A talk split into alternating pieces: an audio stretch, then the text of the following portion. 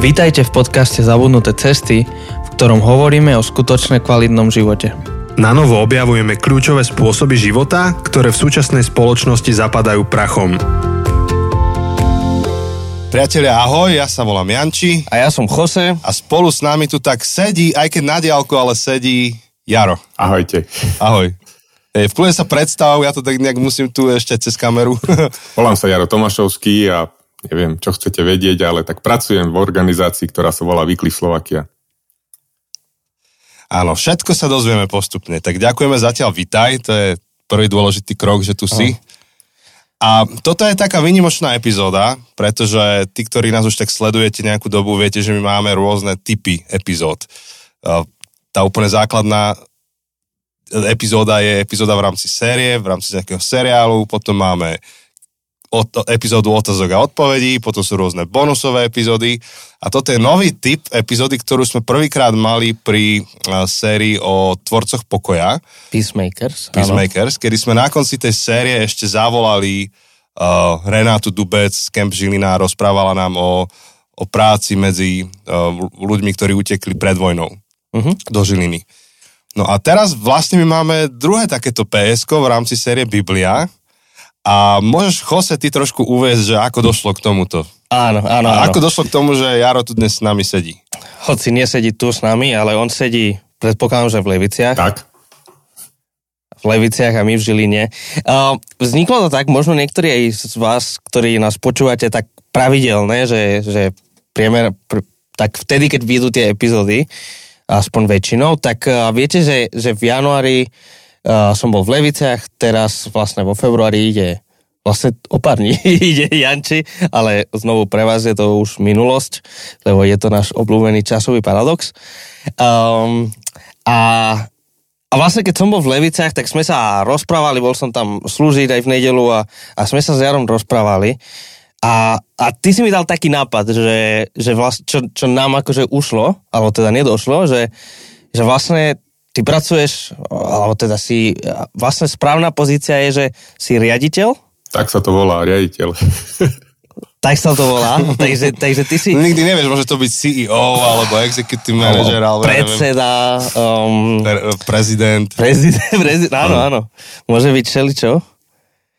Tak, eh, tak eh, si mi hovoril, že, že čo keby v rámci tej série ste sa aj rozprávali, keď ste sa rozprávali o Biblii, ste sa rozprávali o rôznych prekladoch a tak, že ak by sa vám to hodilo, tak by sme sa mohli rozprávať aj o práci Wycliffe. A vtedy akože mi to zacvaklo, že áno, áno, áno, áno, že to bude taká úplne praktická aplikácia, tak ako pri tých peacemakeroch, vlastne ten Camp Žilina bolo v niečom taká praktická aplikácia toho, o čom sme sa rozprávali, tak, eh, tak práca Wycliffu do veľkej miery je, je aj taká aplikácia toho, um, o čom sme sa my rozprávali, hoci tá aplikácia bola oveľa skôr, než sme my sa začali o tom rozprávať, tak, tak sa nám podarilo pomerne narýchlo si s tebou akože dohodnúť, že uh, či máš čas, našli sme čas a akurát na taký pekný dátum ako Valentín uh, nahrávame. A to je pravda. tak, um, tak sa tešíme. Sa tešíme, že si tu s nami, že, že trochu nám povieš o tom, čo robíš ty, aj čo robí Wycliffe a vlastne ako to súvisí. uh, Ako to súvisí s tou našou témou o Biblii, o, o nezrozumiteľnej, nie to naše nie v zatvorke obľúbené. A mňa vlastne na tom ešte teší to, že ak si ty prišiel s tým návrhom, Jaro, že mať uh, o Wycliffe epizódu, to znamená, že ty si počúval tú našu sériu. Jasné, počúval. To je, to je tá radosť obrovská, vieš? To je, to je fanušik. Hej, že príde niekto a povie, počúval som vašu sériu a toto by sa vám tam hodilo. Čo keby sme úplne- to doplnili o túto vec? Super. Takže my v tej našej hodinke dnešnej, tí, ktorí vidíte, koľko to naozaj trvalo, už sa smejete asi, a tak tí, na, v našej dnešnej hodinke strieľame na také dva ciele. Jeden je ten, že by sme aspoň do nejakej miery priblížili tú prácu Wycliffe, že by ste trošku mali vôbec tušenia, že, tak, čo to je a ako to funguje. Ale ten druhý veľký cieľ je priniesť e, výstupy z tej práce pre vás. A Jaro nám pred začiatkom iba trošku naznačil, že čo asi by mohlo dnes zaznieť a už teraz sa teším, až to budeme všetci počuť, lebo to je veľmi, veľmi praktické. sme museli vlastne zastaviť ten akože prednahrávací rozhovor, aby sme z tých vecí boli úprimné prekvapenie, aby sme normálne mali tú bezprostrednú uh, takú úplne priamu reakciu. Tak, uh, tak sa teším, no ale... Ne... Už veľa kecame, že? Hej, nemôžeme začať bez toho, aby sme vyťahli človečinu a trošku je predstavili Jara. Tak rozmýšľam, že či ho predstavíme najprv ešte ako človeka, alebo začneme človečinou. Asi hej, asi hej. Myslím, že to je dôležitejšie on ako človek. Než... Dobre, ja vždy rád začínam kontextom ľudí, takže uh, tu existuje nejaký spoločný kontext medzi týmto podcastom a Jarom a tým kontextom je, sú Levice, kde som vyrastal nejakú časť detstva a vlastne s Jarom sme sa vydali v tom istom spoločenstve. Presne tak. Je tak? No, ja a, ešte vidím aj, no, ja ešte vlastne, vidím aj iný uh, uh, kontext. Cez otca Áno, presne tak. Wycliffe, keď sme rozbiehali na Slovensku, tak vlastne Tibor, tvoj ocino, uh, v tom bol veľkým uh, takým propagátorom a pomocníkom a dlhé roky aj predsedom správnej rady, takže, takže... Áno. Tam, a... kde sa nemýhne Tibor, to ako keby ani neexistovalo. On je všade. Ja, niečo na tom bude. Takže tá história nejaká naša je ďaleká. Ne, neviem to na, na roky vypočítať, ale keď 90. Tak, roky no. niekde. Pred... Ja som vlastne... Ako ty si to asi budeš lepšie pamätať, lebo ja som vtedy mal, mal ťažko cez 10 rokov niečo a ty, ty budeš lepšie asi no. pamätať detaily, že čo ako. Vy ste prišli do Levíc niekedy v ktorom? 91. Druho? No, tak, tak nejak. Nejak 90 alebo 91. No, lebo ja som akurát viem, že začínal som študovať teológiu v Bratislave a hej, no, vlastne tak nejakom 90. 91. tak sa mi zdá, že ste prišli do Levíc.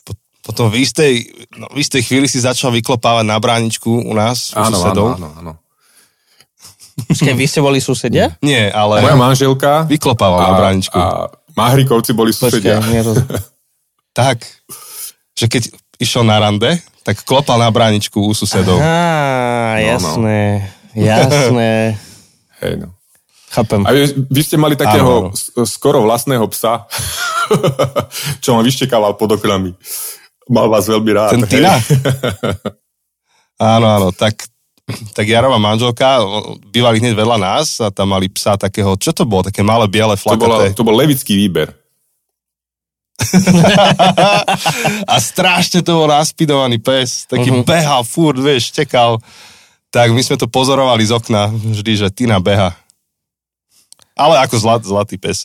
Takže, takže tam niekde a potom vy asi s mojim otcom ste nejak tak skôr cez tú prácu v mládeži mali k sebe. Tak, presne tak. Ako my sme v podstate v Leviciach začínali kluby Kuo Vadis a to bola vlastne taká Tiborová tiež taká myšlienka, také, e, ako, ako vlastne nadviazať na, na nejaké letné, letné akcie, ktoré sme robievali, ako to uh, urobiť uh, také trvalejšie, aby sa tí mladí ľudia nestretli len v lete a potom zmizli niekde, ale aby sme to mali spoločne nie, niečo. Takže to viem, že to bola jeho taká myšlienka, aj nám s tým veľmi pomohol, keď sme to rozbiehali. No a v podstate keď sme aj skup, hudobnú skupinu vlastne za, za tým účelom založili, tak mal k nám vždycky také nejaké dobré otcovské hudobnícke rady. to znie ako ty. tak, tak. No a po, ak ste tu noví medzi posluchačmi, tak o, Tibora, teda môjho otca, si môžete vypočuť e, v sérii Metapríbeh. Restart. Alebo Reštart, Restart. pardon, hej, ja už to poznám Restart. pod kódovým názvom. O metapríbehu. O metapríbehu. A ešte bol aj v digitálnej hygiene. Tak, Jednu tak len aby ste mali aj vy kontext. Takže od Jara budeme viacej počuť o jeho práci Wycliffe, hm. ale tam teda, aby ste aspoň vedeli, že kde máme nejaké spoločné korene. No a my, Jaroš... Ešte, ešte jednu vec poviem, no, že, že zaujímavosť je, že najbližší týždeň tiež bude akože host z Že o týždeň. Ináč ja idem do Levic. A ty ideš do Levic? Dokonca najbližšiu nedelu. No. A, a vieš, ďalší týždeň kto? No, však sme teraz nahrávali rozhovor pár dní dozadu. Jaj, vieš čo, akože už v takom poradí to nahrávame, že neviem čo je to, kedy. Je to celkom chaos. Takže teraz máme plné levice, akože tieto, tieto týždne, mesiac. Uh, to je dobre. Tam, tam sa dobre o nás starajú. Tam aj, ak, niečo, ak, ak niečo je známe o Leviciach, alebo teda aspoň o CVčku v Leviciach je levická pohostinnosť. To už som rozprával ten príbeh, o, jak sme tam boli s kapelou. E, o ranekách? E, myslím, že hej. Dobre. Ale neviem, neviem kde, ale myslím, že hej, prednedávno si pamätám, ako som to počul. Tak poviem to Jarovi aspoň, keď, keď tu je s nami. Ešte kedysi sme išli Žilinská hudobná skupina hrať do Levic, aj sme prespávali zo soboty na nedelu a v nedelu sme slúžili. A náš bubeník Miňo Macek sa spýtal legendárnu otázku, pri ktorej sme sa vždy smiali, keď sme si na to spomenuli. A spýtal sa, že či nám dajú aj najesť. A my hovoríme, sme sa s týmom strašne začali smieť, hovoríme, že ty nepoznáš Levičanov, že on, to, to je veľmi akože pohostinná skupina ľudí. Tak ráno u domovníkov sme dostali tak, taký kýbel parkov. Akože to bolo bez šance zjesť, ale proste taký lávor, lávor parkov uvarených. A tak sme sa fajne napapali, tak uh, odtedy to bola ako otázka, ktorú si ktorú vždy pripomenieme Míňo, že pamätáš, že si sa pýtal, že v Leviciach či ti dajú nájsť. A zase sú, akože ja si pamätám tie nedelné rezne. Ako proste veľakrát, keď sme tam boli a proste bolo v nedelu, že nejaký spoločný obed, alebo keď sme akože tam viacerí ostali po nejakej akcii a už bol pre nás pripravoval obed a tam akože boli vždy rezne, také dobre, také fajné. No, takže našu povinnú jazdu s jedlom sme si splnili v tomto podcaste. A už ideme Jaro vydávať otázky, tak si sa zahrial, dúfam. Aj hej. Pripravený. Už budeš viac rozprávať ty. takže my tu máme takú hru, volá sa Človečina. Naši poslucháči už tak nejak poznajú. A za normálnych okolností si, ty by si si mal vybrať z tejto krabičky otázku. Lenže ty nevieš sem dať ruku cez obrazovku, tak ja nejak tak budem chodiť prstom a ty povedz, že kedy stop a ja tam niečo vyťahnem. Dobre, stop. Dobre, takto akože tak, netuším, neviem, čo som vyťahol, idem prečítať. Je niečo, čo už nepotrebuješ a mohol si to posunúť tým, čo to potrebujú? Mm. Tak určite je veľa vecí, ktoré človek za život nazbiera, potom sa s tým plňa povale a všelijaké šopy. Uh, hej, hej. Um, človek niekedy si myslí, že uh, toto sa mi zíde, tento neopren, uh, to je perfektná vec, keď ideš niekde uh, k moru šnorchlovať a potom zrazu zistíš, že k tomu moru chodíš uh, menej a zistíš, že ho nepotrebuješ a možno niekomu by sa zišiel. Ale nedávno som ho využil. Tak možno, že tú otázku preformulujem ešte. Ty veľa cestuješ po svete aj v rámci svojej Určite. práce. Je niečo, čo si akože v následku toho cestovania, že čo, čo si si uvedomil, že vlastne nepotrebuješ? Možno, že predtým, ako si cestoval, si si myslel, že to strašne potrebuješ a potom, keď si pocestoval svet, tak si si uvedomil, že nie. Hmm. No, ťažká dobre, otázka. Dobre, dobre, Janči, dobre, si dal otázku. Um, no, ako uh, napríklad keď sme boli uh, v Ghane ako rodina, uh, tak uh, tam človek uh, často zažil uh, napríklad to, že nebolo nejak veľmi nazvíš vody. Hej? A jednoducho hygienu človek chce dodržiavať, tak čuduj sa svete, E, naučili sme sa uh, umyť, alebo respektíve osprchovať, či ako to mám nazvať, že z dvoch litrov vody. Hej. Človek zrazu zistí, že ja nepotrebujem 20 litrov na osprchovanie, stačia mi dva. wow, to pravda. A to ste sa naučili aj na levickom dieli, keď ste to, chodevali. Ináč tamto to veľmi pomohlo.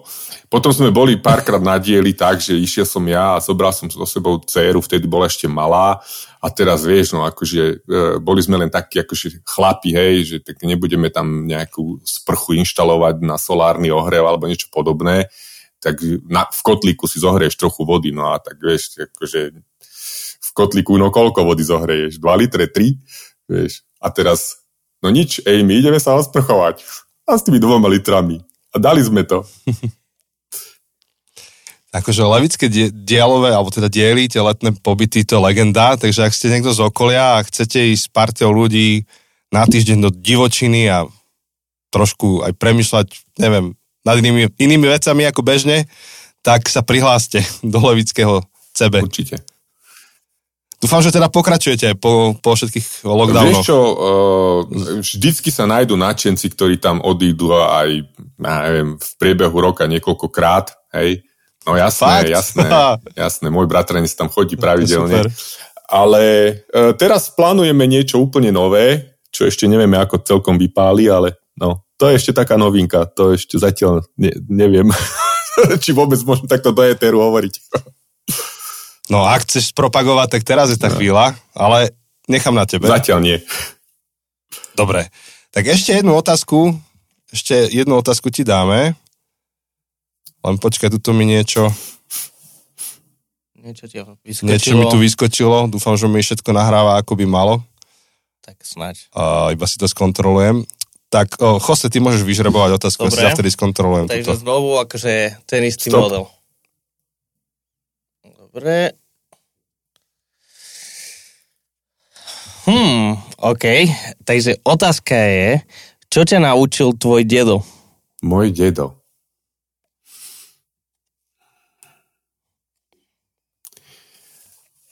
No, jedného si veľmi nepamätám a ten druhý, ten druhý ma naučil, uh, veľa som mu pomáhal so včelami.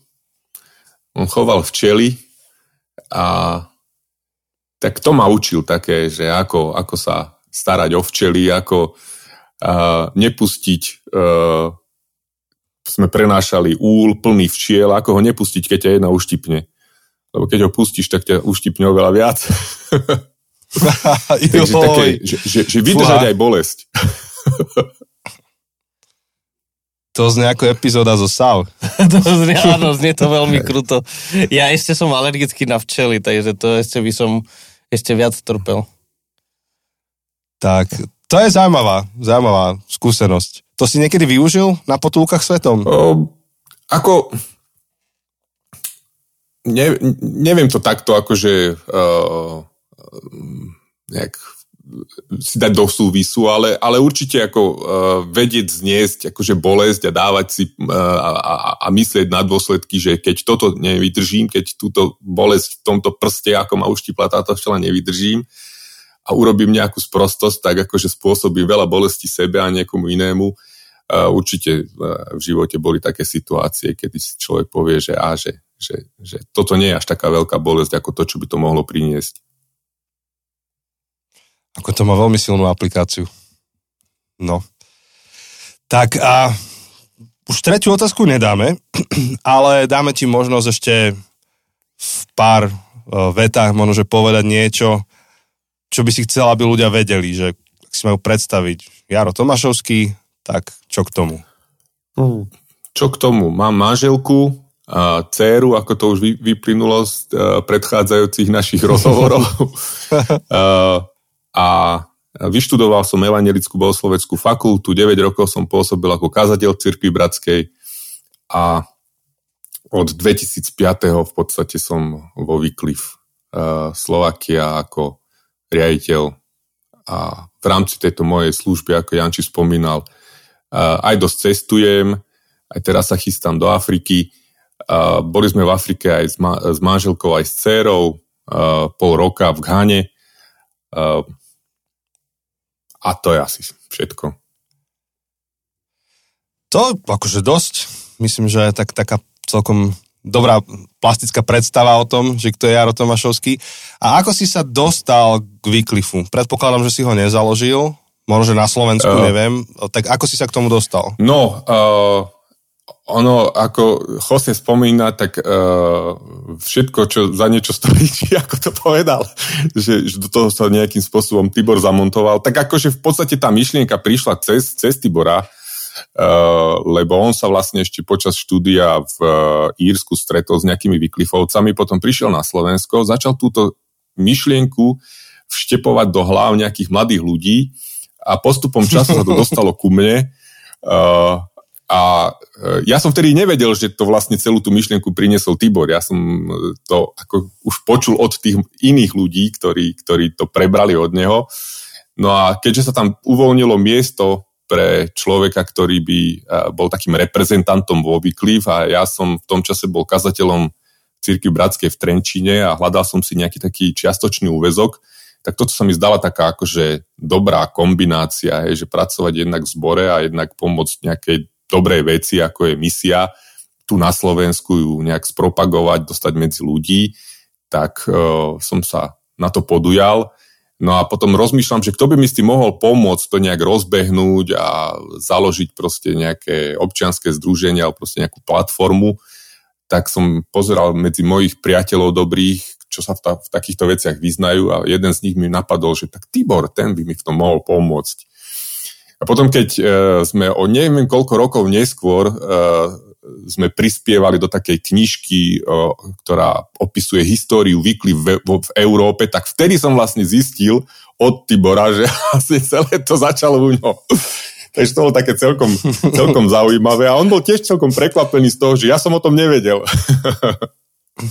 Vidíš to, jak v tom filme Inception, vieš, zasial myšlienku.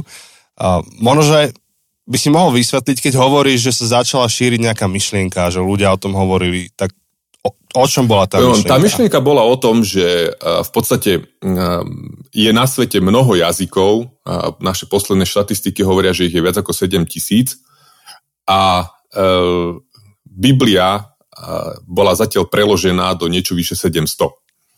Čiže to je menej ako, ako, ako 10% alebo 10% všetkých jazykov na svete. Hej? A vlastne Výkliv ako organizácia má takú hlavnú tému alebo myšlienku e, priniesť Božie slovo každému človeku na tejto zemi v jazyku, ktorému najlepšie rozumie. Hm. To je, to je, to je akože obrovská vízia. Je Wycliffe jediná organizácia, ktorá to takto má, alebo je vás viac? Uh, no, musím po, prvú vec povedať, že Wycliffe uh, je aliancia, hej. V tej aliancii je vyše 100 organizácií ale uh, aj mimo tejto našej aliancie sú proste ďalšie organizácie, ktoré sa uh, tomuto venujú a s ktorými nejakým spôsobom spolupracujeme. Uh, na Slovensku napríklad prebieha preklad do jedného z rómskych jazykov, ktoré, ktorý robí organizácia The World for the World a proste je, je viacero takýchto organizácií, ktoré, ktoré sa tým, týmto zaoberajú. Samozrejme uh, sú biblické spoločnosti v jednotlivých krajinách, uh, kde, ja neviem, napríklad v Ghane sme to mali tak rozdelené, že také väčšie jazyky uh, si zobrala na starosti Ghánska biblická spoločnosť a také tie menšie, menšinové tie si zobrala na starosti Ghánsky inštitút lingvistiky a biblického prekladu, hej, čo je vlastne vykliv organizácia v Ghane s ktorou sme my spolupracovali. Mm-hmm. Takže, takže Wycliffe je teda network alebo sieť organizácií, ktoré prekladajú Bibliu, ak to správne chápem, do každého svetového jazyka? Alebo taká Áno, vízia? taká je vízia. Eventuálne. a, a keď Wycliffe Slovensko vstúpil na scénu, tak čo tým získal Wycliffe ako, ako celé teleso? čo, čo, čo Slovensko prinieslo no, do Slovensko toho? do toho prinieslo to, že vlastne um, tých, uh, tých prekladov, ktoré ešte, alebo teda tých jazykov, ktoré ešte stále čakajú, kedy sa tam začne preklad, je ešte dosť. Hej? Hej, uh, okolo, okolo dvoch tisícov, niečo, niečo menej ako dva tisíc, dve tisícky. Čiže uh, tým sa vlastne otvorili dvere pre Slovákov, aby sa e, stali súčasťou tejto, tejto služby a s Božou pomocou a s Božej milosti už uh, okolo 30 Slovákov bolo do tejto uh, práce nejak zapojených alebo sú zapojených. Hej. Keby niekto premyšľal nad tým, že by sa chcel zapojiť, tak o akých pozíciách hovoríme, hej? Že, že čo všetko, máš tam potrebu mať pilota lietadla napríklad, alebo na akých pozíciách má, máte ľudí? Uh, naozaj na rôznych. Uh, uh, ľudia si často myslia, že vo Wycliffe sú len prekladatelia. Zďaleka to nie je pravda. Z tých všetkých misionárov alebo proste pracovníkov vo Wycliffe len jeden jediný je prekladateľ, alebo teda pomáhal pri preklade Biblie. Všetci ostatní sú alebo pôsobili v nejakých pomocných e, rôznych e, roliach. Napríklad úplne prvá naša misionárka je kartografka. Hej. A uh, predtým, ako sa urobí preklad Biblie, tak musíme uh, urobiť taký prieskum, aby sme zistili, že ja neviem, ktoré dva dialekty sú uh, dialekt, alebo teda či nejaký jazyk má viacero dialektov, alebo uh, dva dialekty už sú odlišné jazyky a tak ďalej. A tento jazykový prieskum, keď sa urobí, tak uh, potrebuje mať aj nejaké vizuálne výstupy a jednými z nich sú lingvistické mapy. A na to bolo potrebné nie je ich veľa, hej, tých kartografov, ale potrebujeme aj kartografov. ITčkári sú strašne potrební, hej, lebo e, veľmi veľa vecí sa dneska e, robí s počítačmi a počítače sa kazia, dáta treba zálohovať, zvlášť v takých krajinách e, menej rozvinutých, kde je to o mnoho náročnejšie, takže hovorím, a, a sú tam aj vyslovene e, softveroví inžinieri, ktorí, ktorí vyvíjajú nové, nové softvery, programy. O umelej inteligencie sa veľmi hovorí, čo sa týka prekladu a tak ďalej. Takže, takže no naozaj všelijaké architektov sme mali, e, aj teraz máme jedného v Papuinovej Gvineji, takže všelijaké, všelijaké pozície. Skúšali ste už sa spýtať chat GPT, GPT, že či vám pomôže s niečím. Dali ste mu nejaké Vieš zadanie? Čo, uh, ja osobne nie, ale, ale uh, už som sa s tým v poslednom období viackrát stretol, takže, takže možno, možno niečo sa spýtam aj ja, kým sa ešte dá. Hej. Hej, takže to, čo hovoríš, a ak to správne rozumiem, je to, že tá práca je naozaj pestrá, treba rôzne profesie, ktoré môžu do toho celého prispieť. Je tam teda nejaká práca v teréne, nejaká práca v tom back office alebo teda v kancelárii. Je tá práca aj nebezpečná na, na niektorom z tých frontov? Tak uh, ono uh, v niečom je každá práca nebezpečná, uh, ale tak uh, keď sa to robí premyslene, tak uh, tie rizika sa dajú nejakým spôsobom eliminovať alebo minimalizovať. Ale tak iste, e, napríklad pri tých jazykových prieskumoch tam je potrebné ísť e, do tých jednotlivých lokalít, kde sa tie jazyky vlastne dajú nahrať, urobiť tie konkrétne nahrávky. Niekedy je problém vôbec sa do tých častí dostať, pretože, ja neviem, vôbec získať víza do tej krajiny alebo niečo podobné je veľmi zložité. Takže niekedy musíme naozaj sa uh, spolahnúť na to, že uh, nám pomôžu nejakí možno utečenci z tej krajiny a podobné veci. Hej. Uh, ako hovorím, tie riziká sú a môžu byť rôzne. My sme nedávno boli na takom školení o, o bezpečnosti, kde sme preberali rôzne formy rizik, ale tak uh, to aj v dnešnej dobe, keď človek ide niekde do nejakej takej exotiky na, na dovolenku, tak čeli určitým uh, rizikám. To je, to je pravda.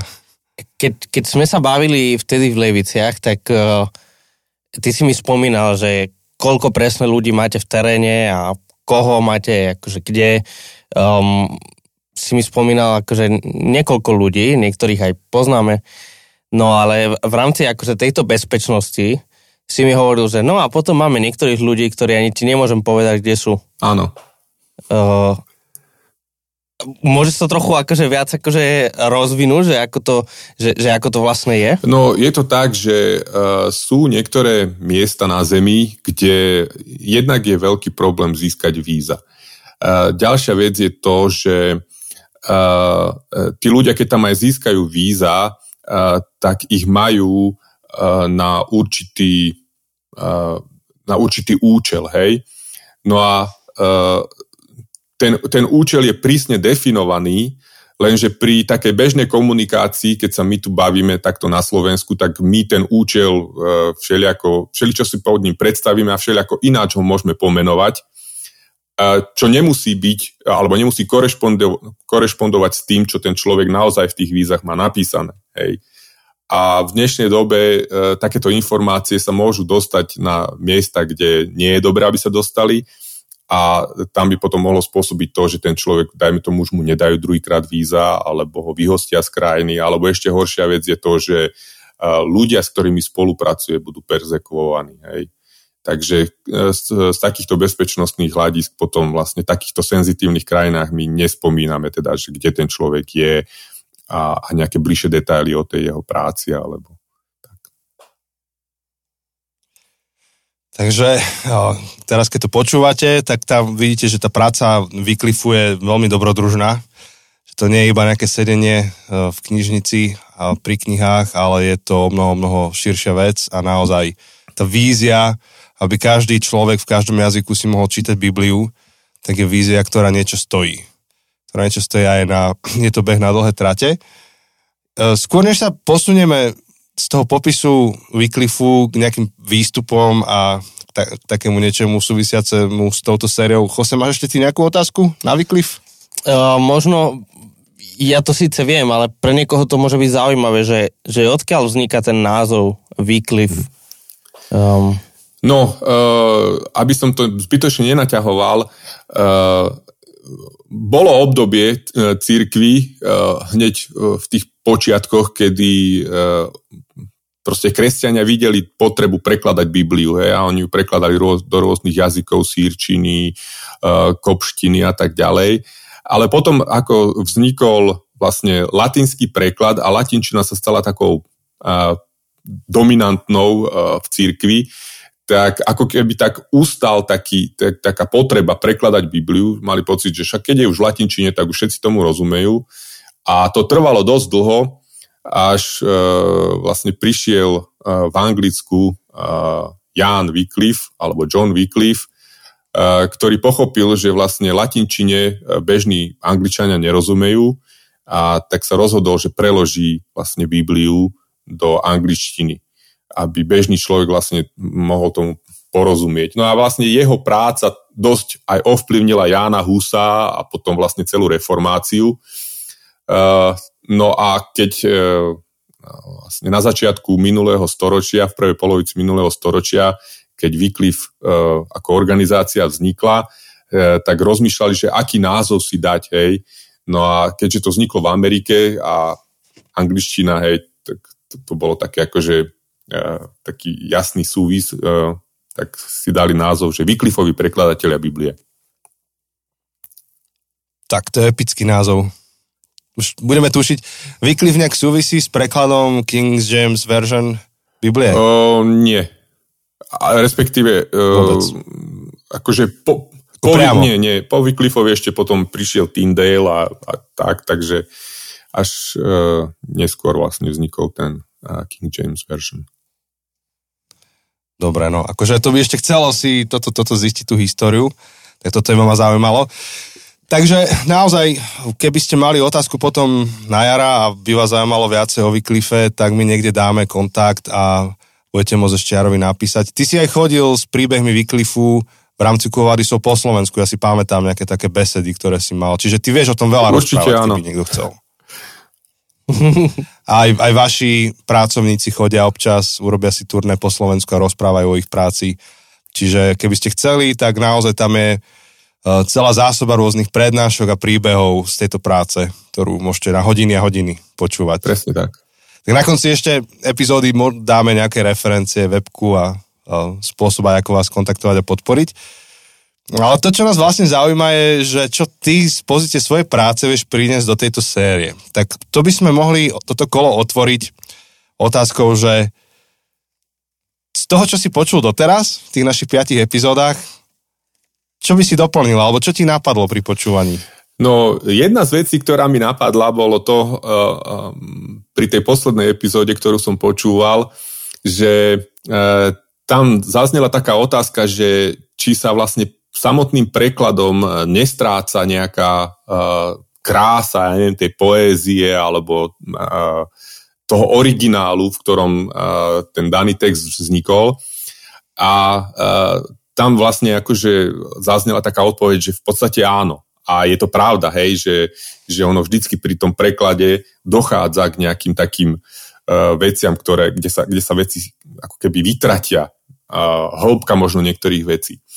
Ale ja zase musím zo svojej vlastnej skúsenosti povedať, uh, že uh, pri mnohých prekladoch uh, sú veci, ktoré, ktoré práve ten samotný preklad a ten samotný jazyk vie možno oveľa lepšie vystihnúť ako, ja neviem, originálna gréčtina alebo, alebo hebrejčina.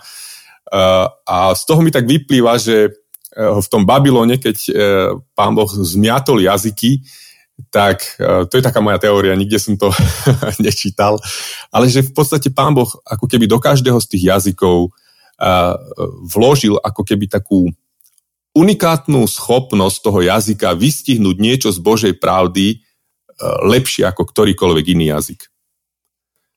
A, a s tým sa uh-huh. stretávam veľmi často, že e, keď tí prekladatelia hľadajú spôsob, ako niečo preložiť, tak to, čo nájdu, je niekedy pre mňa uh, by som povedal, že wow, že to je ešte lepšie ako, ako, ako kedykoľvek uh, a ktorý, ktorýkoľvek iný preklad, ktorý som doteraz čítal.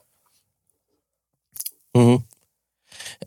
Vedel by si dať možno nejaký, a teraz viem, že akože ťa dávam veľmi on the spot, neviem, ako by som to inak povedal, že, že tak si vystavený, vystavený akože, že vedel by si dať nejaký príklad, s ktorým si sa stretol akože tohto, že, že nejaký koncept biblický um, sa dalo ešte krajšie alebo lepšie vyjadriť v či už v Slovenčine, alebo v nejakom inom jazyku, do ktorého ste pracovali. Uh, tak hovorím, tých príkladov môže byť veľa a, a, a, a rôzne, hej. Vyslovene mi napadá napríklad jeden preklad, ktorý, ktorý vznikal do jedného z jazykov v Papuinovej Gvineji, kde aby som trošku doplnil k tomu kontextu, keď robíme preklady, tak e, my ich robíme pre ľudí, ktorí nemajú absolútne žiadne poznanie biblickej kultúry, histórie a tak ďalej. A jednoducho, e, keďže robíme aj audio e, verzie, tak sa môže stať, že človek prvýkrát v živote bude počuť Božie slovo vo svojom jazyku, bez toho, aby tam niekto pri ňom bol a vysvetloval mu veci. A preto sa snažíme ten preklad urobiť čo najzrozumiteľnejší, aby tam nebolo veľa vecí, ktorým nerozumie. Hej. A e, napríklad my v Slovenčine neprekladáme e, s, e, Kristus, hej, že Ježiš Kristus neprekladáme. Kristus je len prepis e, z gréckého Chrestos, hej. A takisto neprekladáme e, hebrejskú verziu Mesiáš, Mešája, hej. E, no ale v te, tomto papuánskom e, jazyku e, tam vlastne ten prekladateľ si hovorí, že, že ak ja tu preložím, že Ježiš Kristus alebo Ježiš je Mesiáš, tak tí, títo ľudia tomu vôbec nebudú rozumieť. No a tak sa uh, pýtal týchto miestnych ľudí, že či majú uh, niečo, nejaký, nejaký obrad alebo nejakú, nejakú formu, uh, keď, keď niekoho poveria špeciálnou úlohou. Pretože Kristus je vlastne pomazaný a pomazaním sa vlastne dávala, ja neviem, kráľovi úrad, že bude kráľovať, alebo, alebo prorokovi, alebo kňazovi, že teda sa stane kňazom alebo prorokom. Takže či oni majú niečo také, kedy uh, nejakého človeka poveria nejakou špeciálnou úlohou. No a oni mu hovoria, že áno, že máme taký, uh, taký obrad, keď napríklad ide niekto dohodnúť mier uh, s nejakou dedinou susednou, a uh, ten obrad prebieha tak, že vlastne vyberú toho človeka, to už neviem ako presne ho vyberú, ale potom ho ob, obkolesia, celá dedina ho obkolesí a úplne v tom najúžšom kruhu sú najstarší ľudia z celej tej dediny a najstarší človek, uh, proste taký nejaký starešina potom príde a dotkne sa toho človeka. A oni na to majú jedno slovo. A to slovo vlastne znamená uh, ten, ktorého sa dotkla ruka staršieho. No a uh, tento prekladateľ sa hovorí, že keby som vám povedal, že Ježiš je ten, ktorého sa dotkla Božia ruka, dávalo by vám to zmysel? To bolo jedno slovo. A oni, že úplne perfektní. Hm. Dobre. Co je inak husté. Čiže pomazaní preložili ten, ktorého sa dotkla Áno. Božia ruka.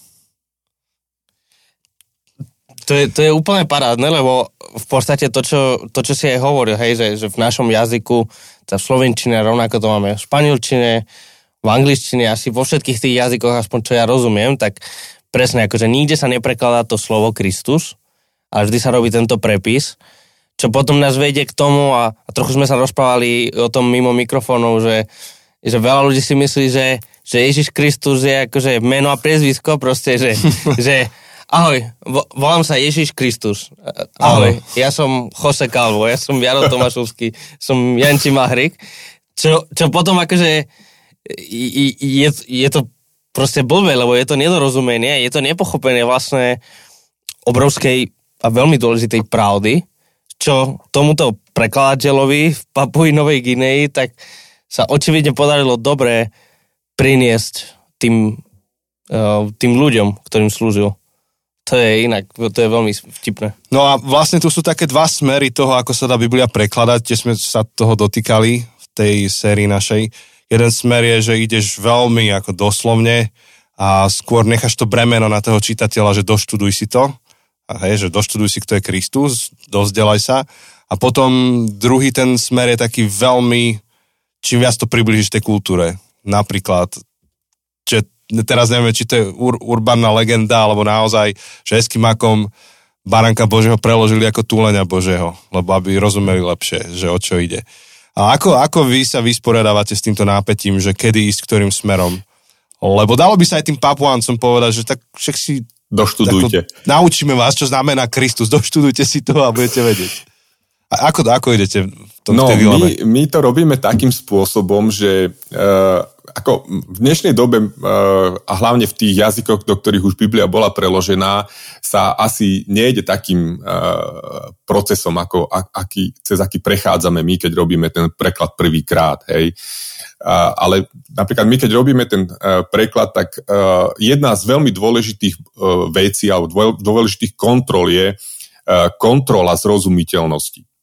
My keď vlastne urobíme e, preklad a prekonzultujeme ho aj s odborníkmi, a ktorí sa vyznajú na tú starú zmluvu, novú zmluvu, jazyky ovládajú a tak ďalej a vychytáme všetky možné chyby, ešte stále akože e, to neberieme, že to už je hotové, ale ideme ešte do komunity, medzi ľudí, bežných ľudí, ktorí ten text v živote nikdy predtým nečítali. Hej? A teraz im ten text prečítame a dávame im otázky. A na základe tých ich odpovedí zistíme, že či je ten uh, preklad dostatočne jasný, hej, že, či, že, či, že či porozumeli.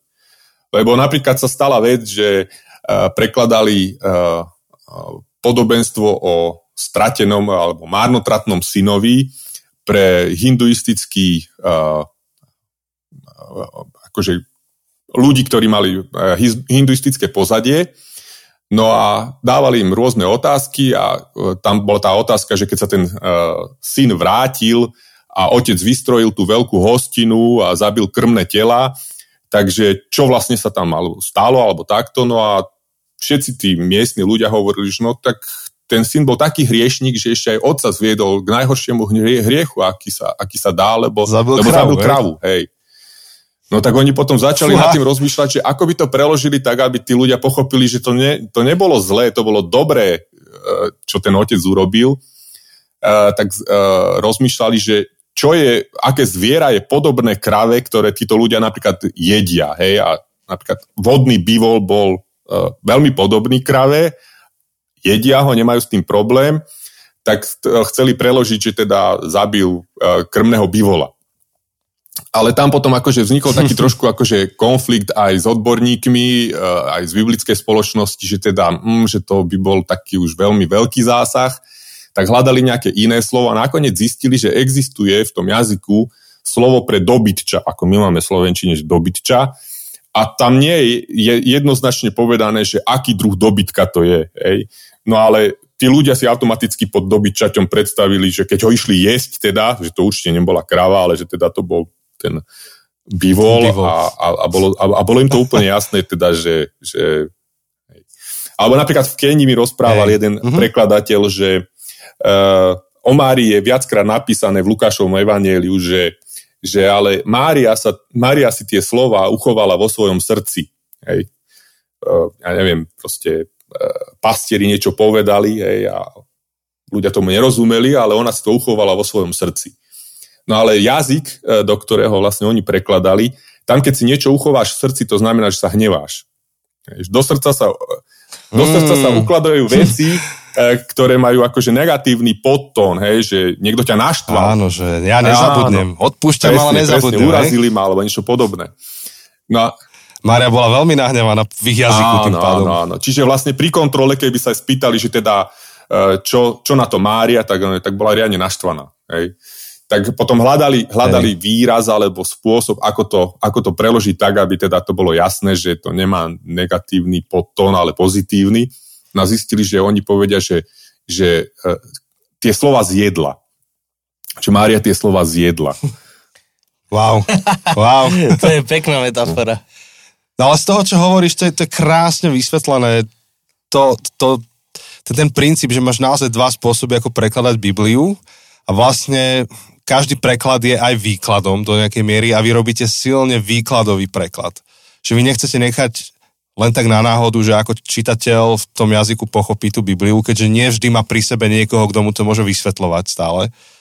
Predpokladám, tak to robíte tak, aby kdokoľvek to dostane do ruky, mal z toho čo najväčší osoch. A napríklad v našej kultúre v západnej to je the message. Ten, to je asi najviac podobný princíp prekladu Biblie, a, o akom hovoríš. My zase máme ten luxus, že máme kostoly a kazateľov a inštitúcie, ktoré vedia zobrať aj také tie veľmi um, doslovistické preklady Biblie a, a vysvetľovať koncepty. Vedia nám povedať Kristus a, a vyučovať to. Uh, možno, že kam smerujem s tou otázkou, je nejaký jazyk, kde už ste urobili druhé kolo prekladu, ktoré bolo viacej také už technické? Určite áno. Sú viaceré jazyky, kde sa vlastne robili už revízie, hej, lebo ja neviem, preklad vznikol niekedy v 80 rokoch a tak ďalej. A jedna vec je to, že tie jazyky sa vyvíjajú, sú ovplyvnené okolitými jazykmi a tou ako väčšou väčším, väčším pohybom ľudí dochádza teda k tomu, že tie jazyky sa uh, menia. Takže pri tých revíziách uh, sa takéto veci potom uh, zohľadňujú a samozrejme v, tých, v tých jazykoch tí samotní kresťania už potom prichádzajú k tomu, že ale my to nechceme mať takto napísané, keď originál je takto, lebo, lebo jednoducho už poznajú tie veci, už, už poznajú uh, pozadie toho a uh, možno to e, vyriešia tým, že dajú poznámku pod čiarou, hej, e, kde, kde daný koncept vysvetlia, alebo dajú obrázok, pokiaľ je to akože vhodné, hej, lebo tak v niektorých, ja neviem, napríklad, e, keď sa jedná o oblasť, kde je predominantný islám, tak tam obrázky nemôžete dávať, lebo jednoducho už by to nebolo ako uh, svetá kniha hej, pre, pre týchto ľudí. Ale, ale tam, kde to je možné, uh-huh. tak dajú napríklad obrázok alebo niečo podobné, aby to vysvetlili, keď, keď je niečo menej zrozumiteľné a e, takýmto spôsobom potom riešia tieto veci. Ale áno, akože sa, je tá tendencia potom tie veci e, robiť možno presnejšie a tak ďalej.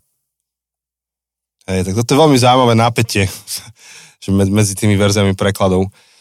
Um, máš ešte niečo ďalšie, čo si postrehol v tej sérii, čo by si rád dokumentoval? Um, Alebo rozšíril, možno to môže rozšíriť z, tvojho, z tvojej profesie. Možno spôsob, ako čítať Bibliu, alebo ako s ňou pracovať. Uh, no, priznal som, že nepočul som úplne celú túto sériu, takže neviem, že, či, že o čom všetkom ste napríklad rozprávali, ale um, v modernom uh, taký, taký moderný trend, e, ktorý teraz vzniká, e, je ústny preklad. E,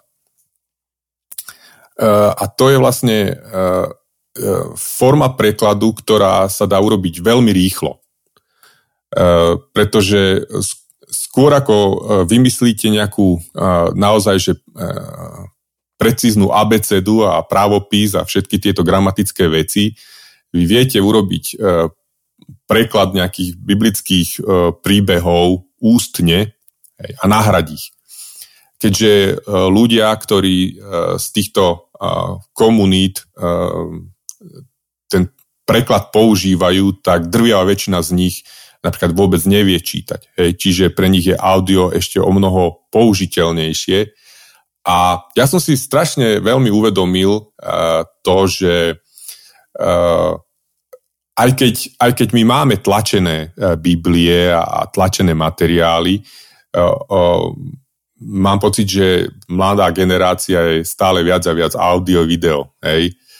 A, a toto je jedna z vecí, ktorú, ktorú možno je dobré pripomínať a ukázať, že hej, dá sa to aj takýmto spôsobom.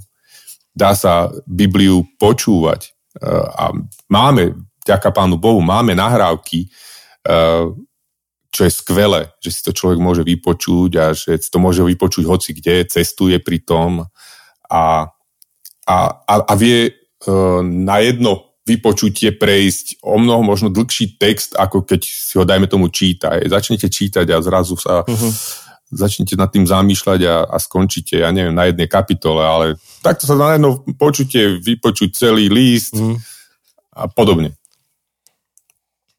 Toto, akože presne trochu sme o tom hovorili, že, že vlastne aj v histórii to, že a teda v histórii kresťanstva, to, že my máme akože u seba doma na poličke Bibliu v našom vlastnom jazyku a že, že riešime takéto veci, lebo, lebo jedna z otázok, ktorú sme riešili aj v rámci Q&A a v predošlej epizóde je, je, že či si má kresťan akože čítať Bibliu každý deň.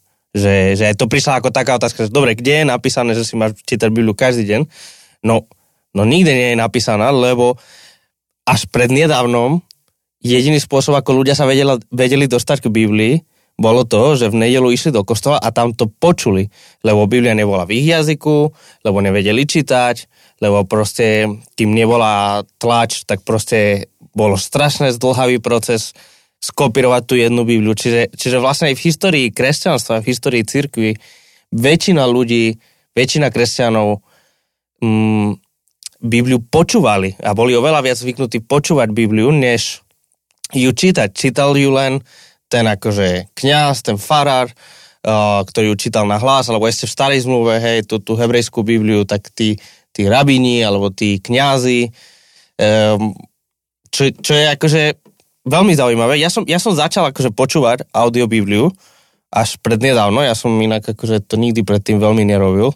A teraz akože ten biblický plán čítania, ktorý mám, čítam si Bibliu za rok, tak mám to akože ako audio a, a práve preto, aby som sa vyhol tomu stereotypu, ako keby, že ešte som si vybral aj iný preklad, ktorý až tak dobre nepoznám, takže, takže tým, že trochu mení ten, ten jazyk a tým, že je to audio, tak oveľa viac mi pomáha sa sústrediť na to, čo počúvam, lebo inak sa mi stalo veľakrát, že keď som si len čítal nejaký text, ešte v nejakom preklade, ktorý som 25 rokov čítal, tak proste strašne ľahko mi hlava odbiehala niekde inde, lebo však, lebo však to už poznám, ako to ide.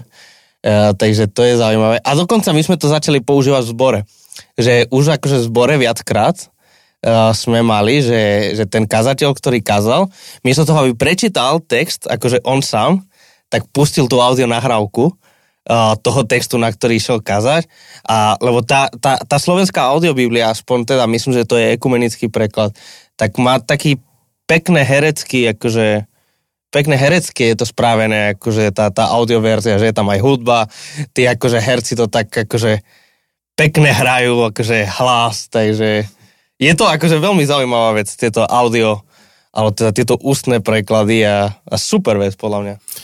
Hej, no ja som nedávno počul uh, aj také, takú, uh, dokonca aj stránka je, uh, teraz si rýchlo nespomeniem, že ako sa volá, niečo v smysle uh, uh, uh, ch- biblická chudoba alebo ukončenie biblickej chudoby uh, a tam je vlastne uh, snaha uh, pomôcť začať preklady Biblie cez takéto ústne preklady.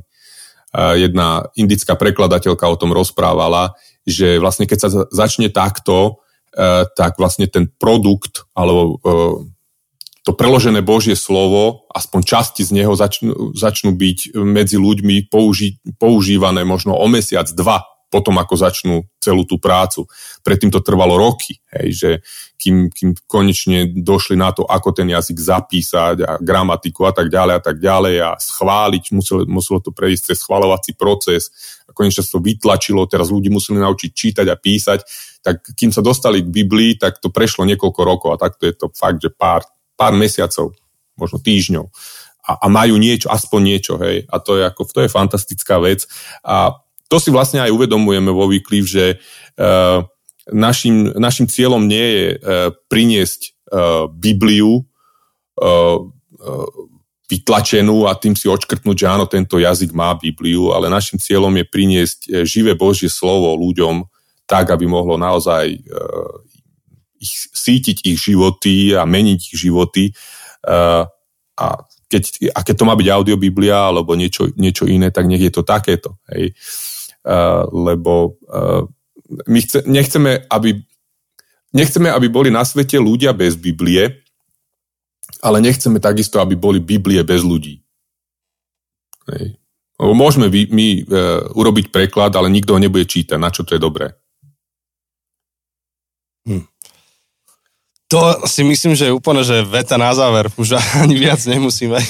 Ale našiel som to, čo si spomínal, ten projekt uh, End Bible Poverty, poverty Now, mm. alebo teda ukončíme uh, biblickú, chudobu. chudobu.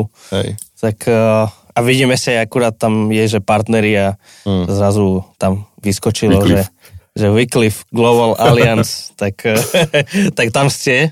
Globálni mimozemšťania. Aliens. to sú zase iné historky. To sú iné historky. Ja mám takú otázku na záver a potom už dáme také posledné kolo informačné.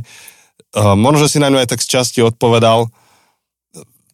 Máte medzi sebou spolupracovníkov, ktorí prišli z krajín, do ktorých ste vy prinesli Bože slovo, ako Wycliffe? Uh, no, že, že, najprv nepoznali, potom spoznali a pridali sa k, k vašej misii? Uh, toto je vlastne, by som povedal, súčasný trend, že jednoducho uh, možno uh, poslucháč si predstavoval, že tí prekladatelia Biblie, že to sú viac menej ľudia, ja neviem, z Európy, zo Slovenska a tak ďalej, ktorí idú niekam a tam vlastne prekladajú tú Bibliu. Ale v dnešnej dobe to je uh, tak, že vlastne tí naši ľudia, ktorí tam idú, E, sú, dá sa povedať, že takými odbornými možno e, radcami, konzultantmi pre tých miestnych ľudí. Lebo jednoducho e, tí miestni ľudia, oni sú oveľa väčší experti na ten svoj jazyk ako ktokoľvek z nás. Hej. A to by zase trvalo strašné roky, kým by, ja neviem, nejaký Slovák sa naučil jazyk Tuvuli niekde v Ghane. Je o mnoho rozumnejšie sa naučiť komunikovať s tým človekom, ktorý hovorí jazykom Tuvuli a pomôcť mu, aby on urobil ten preklad s tým, že, že ja mu budem hovoriť, že toto si skontroluj, na toto si daj pozor, uh, povedz mi, ako, ako si toto preložil, aha, to je dobre, toto nie je dobre a tak ďalej. Uh, a dá sa povedať, že uh, ja som sám videl uh, pri, tom pre, uh, pri tom projekte, v ktorom sme boli my zapojení, že, že ľudia, ktorí uh, robili, ja neviem, preklad do jazyka Adele, tak potom pomáhali iným ľuďom z ďalších troch, štyroch jazykov robiť preklady v ich jazyku. Hej. Čiže ja som medzi tými mojimi kolegami v Ghane e, mal len minimum e, ľudí zo západu a skoro všetko boli miestni ľudia. Hej. A to isté je napríklad e, o, o necelý mesiac idem do Tanzánie, kde e, bude, e, budú odovzdávané slávnostne preklady novej zmluvy do jazyka Ikoma a Kabua a vlastne na nich, e, pri ich preklade vlastne spolupracovali slovenskí misionári Roman Mesároš a e, teda e, a jeho manželka. No a tie preklady v podstate robili tí miestni ľudia z toho jazyka Ikoma a Kabua, ale títo naši vlastne im pomáhali v tom preklade, tak aby ten preklad bol dobrý a zrozumiteľný a použiteľný. Takže, takže ono to takto funguje v dnešnej dobe. A sa mi páči, že, že to je taký uh, veľký princíp toho, ako by malo fungovať mm, nesenie Božieho slova aj do, do kontextov tu, v Žiline, vieš, v Žiline, v Leviciach, v Európe, že, že církev pripraví uh, jej členov, keď to takto dám, k tomu, aby vedeli prísť všade tam, kde sú, do subkultúr, v ktorých žijú a povedať Bože slovo zrozumiteľným spôsobom na mieste, kde sa nachádzajú. Nevždy to vie ten farár z kazateľnice povedať úplne každému. Ja. Tak a vy to žijete na globálnom meradle, toto. Tak je, je to pozbudzujúce počuť. No, ono v podstate, a, áno, v podstate e, dá sa povedať, že my všetci, e, ktorí sme uverili v Pána Ježa Krista, sme e, prekladateľmi Biblie v tom, že vlastne ju prekladáme do vlastných slov a do vlastných skutkov a mnohí ľudia, aj keď Bibliu nečítajú, ale vidia naše životy a v nich čítajú ten preklad. tak mojou takou túžbou a modlitbou je, aby tie naše životy boli čo najviac uh, obibličtené, alebo ako mám nazvať, aby to, čo ľudia čítajú z našich životov, bolo dosť jasné. Tak to je aká brutálna výzva. To si, zap, to si zapíšte všetci, ktorí idete na KPM tento rok, kto vie, ten vie, lebo to je téma tohto ročného KPM, uh, The Messenger, že každý z nás je posol. Uh-huh. Ten, ktorý nesie posolstvo, o ktorom si hovoril. No to si nám dal krásnu bodku. Ja mám už iba technickú otázku a to je tá, že keby vás niekto chcel podporiť alebo pozvať, ozvať sa, spýtať sa, tak kde nájde informácie a, a čo, je, čo je najlepší spôsob teda aj pri tej podpore, teda spôsob podpory? Všetky informácie sú na našom webe. Pravdepodobne vy dáte na váš web nejaký link, nejdem to tu spelovať, lebo ten náš názov Vyklif nie je až taký jednoduchý.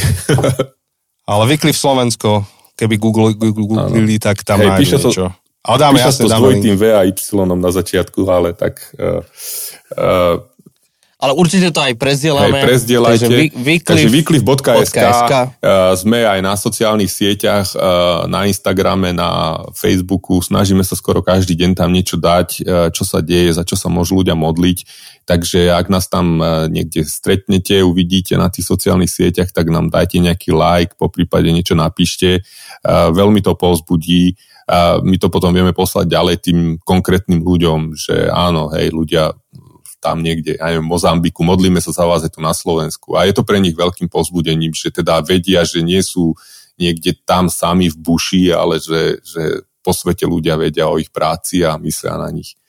A samozrejme, no, keby niekto chcel nás e, podporiť, tak na webe nájdete e, naše aj čísla účtov, aj QR kódy a tak ďalej, takže nie, nie je s tým problém.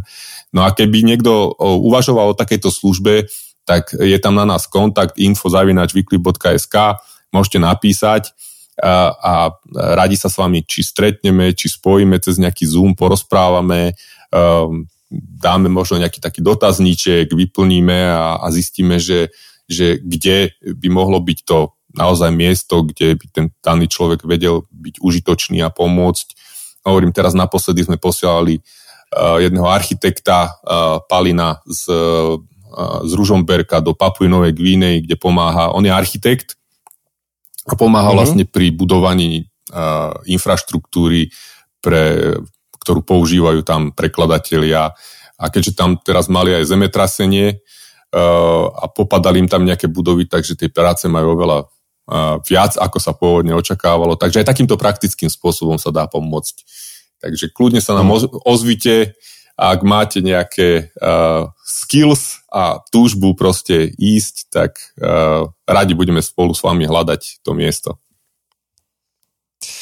No a to dávam iba taký tip, že mohli by ste urobiť takú kolónku, kde sa ľudia zbierajú na preklad Biblie do východňarčiny.